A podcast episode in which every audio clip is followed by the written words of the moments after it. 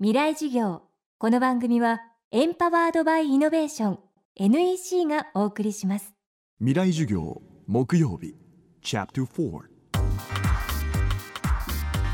未来授業。今週の講師は千葉大学特別教授で自律制御システム研究所代表工学博士の野波健三さん。日本のドローン開発の第一人者ですドローンとはコンピューター制御された無人航空機マルチローターヘリコプターのこと。2025年にはジャンボジェット機の産業をドローン産業が追い抜くと言われ野波さんが開発した国産ドローンミニサーベイヤーも福島第一原発の建屋内をはじめ国内のさまざまな産業で活躍を始めています。スマートフォンの登場以来のイノベーションと言われるドローン。この先世界をどう変えていくのでしょうか。未来授業4時間目。テーマはドローンが運ぶ未来。今コンビニができてすごく我々生活変わったじゃないですか。あんな便利なものって。もう本当にちょっとお茶1本パン1つとか缶コーヒー1本とかそんな感じで気楽にいってますよね。こういう感じでもっとこう気軽に物を運んだりするというそういうこうドローンっていうのはそういう使い方だと思うんです。あの本格的な搬送だったらちょっと違うんですよ。もう数キロのものを今届けてほしいってそういう時に便利さを持つということですね。ドローンはまあこれだけ便利なものですのでどんどん普及していっておそらく、うん、機体そのものも進化します。人工知能でね、えー、まああと10年ぐらいするとまあ、鳥のように飛べるようになると思うんです。電線も全部見分けてそれで初めて宅配っていうのが可能になるのかなと。でバッテリーもどんどん進化していくので多分1時間以上飛行する。飛行あの速度も速い時は100キロぐらいで飛べると。そうすると、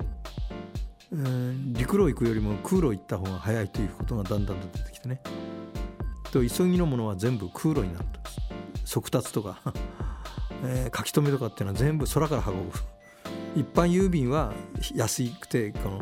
えっちらおっちら運ぶという、まあ、そういう時代になるでしょうね。あるいはもうあの蕎麦屋の出前じゃないですけど本当にプライムそばっていうのは 空で運んでくると。でまあ空を見ると何機かいつも飛んでいる。もう視界にいつもドローンがちょっと鬱陶しいかもしれませんけどね。まあそういう時代になって次この最後のフロンティアの 250m300m までの地上からの空間を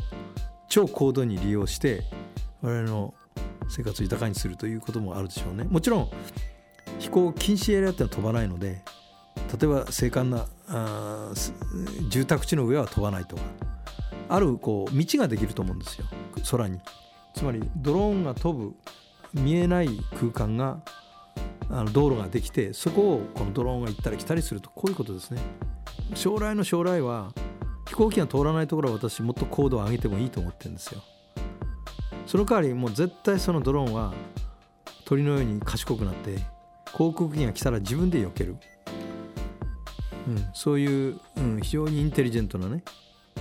ものができるといいのかなって思ってて、えー、でまあ我々がつまり人間は悲しいかな空を飛べない、えー、ですけどもその人間の分身となって空を飛んで やっぱりこの世界をねよりこうワンダフルな世界にするというのが私のドリームですね。最後は野波教授から若い世代へのメッセージです。まあ技術ってね生まれてえー、社会に本当に根付くかどうかっていうのはかなりこういろんな社会のインフラシステムが必要でして例えば安全な運用とか。で今回もこのドローンに関しても私どもはその単に技術だけを考えてるんではなくて悪用されない仕掛け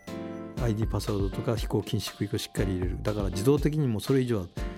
あの自分がルートを設定してもルートこのルートは飛べませんっていうメッセージが出てきて飛べないようにしてしまう。だからテロには使えないんだということをねしっかり皆さんに理解してもらうとか。一方でそのとせもう自由に空を飛ばせるようにした技術の開発をやると同時に悪用されない技術との両面これ諸刃の剣ですよね。この両方をしっかりやってそこまでやるんだったら社会に実装していいですよっていう具合に私たちはあの私は持っていきたいと。科学技術って今まで結構いい技術が生まれてもつまり市民権を得られなくて消えていった技術いっぱいあるんですよね。でそうはこのドローンに関してはこれだけね話題になってますししたくないのでなんとかこれがこの私たちの日々の生活の豊かさをさらに享受できるあのもっともっとこう活用したいという具合にね皆さんからもう本当に大歓迎を受けるような技術にしたいというのはやっぱり思い思いです。ですから若い人たちのきっといろんなことを研究してる方がおられると思いますけどっぱその両面をぜひ研究のそのいい面だけをどんどんどん研ぎ澄まさせてもダメということをですね今私はすごく感じてましてそのその負の方ですねネガティブな方の負の方もしっかりやることで初めてみんな拍手喝采になるということでぜひ若い研究者の皆さんもそういう具合に心がけていただければきっとあの成就するというふうに思いますね。未来事業今日はドローンが運ぶ未来をテーマにお送りしました。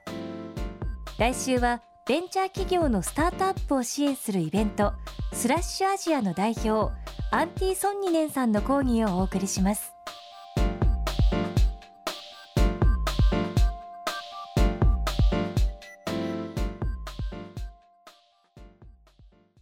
未来事業この番組はエンパワードバイイノベーション NEC がお送りしました。